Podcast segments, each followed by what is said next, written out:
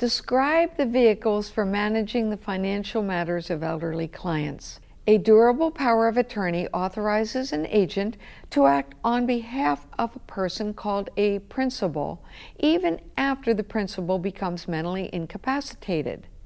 A general power authorizes the agent to do anything the principal can do within the document's limits and the law.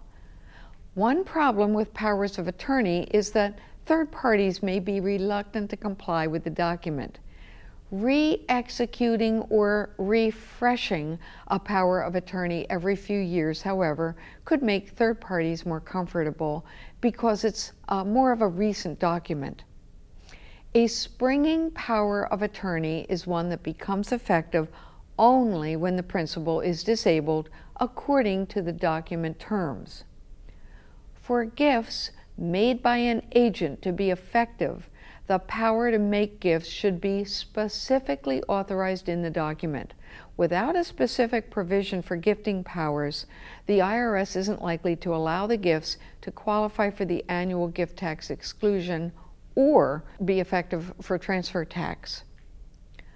Not all actions can be delegated by a principal, though, through a power of attorney. For example, the agent can't execute a will for the principal, vote in a governmental election, enter into a marriage, grant or obtain a divorce, or revoke or amend a trust, unless the power to revoke or amend the trust is authorized by the trust terms.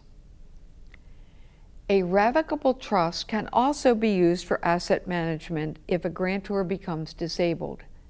A successor trustee may be authorized to act upon the grantor's disability and thereby be able to manage all trust assets according to the trust terms.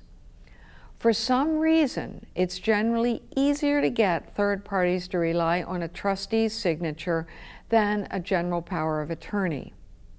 Keep in mind, though, that a trustee controls only trust assets, while an agent or guardian manages the principal's non-trust assets.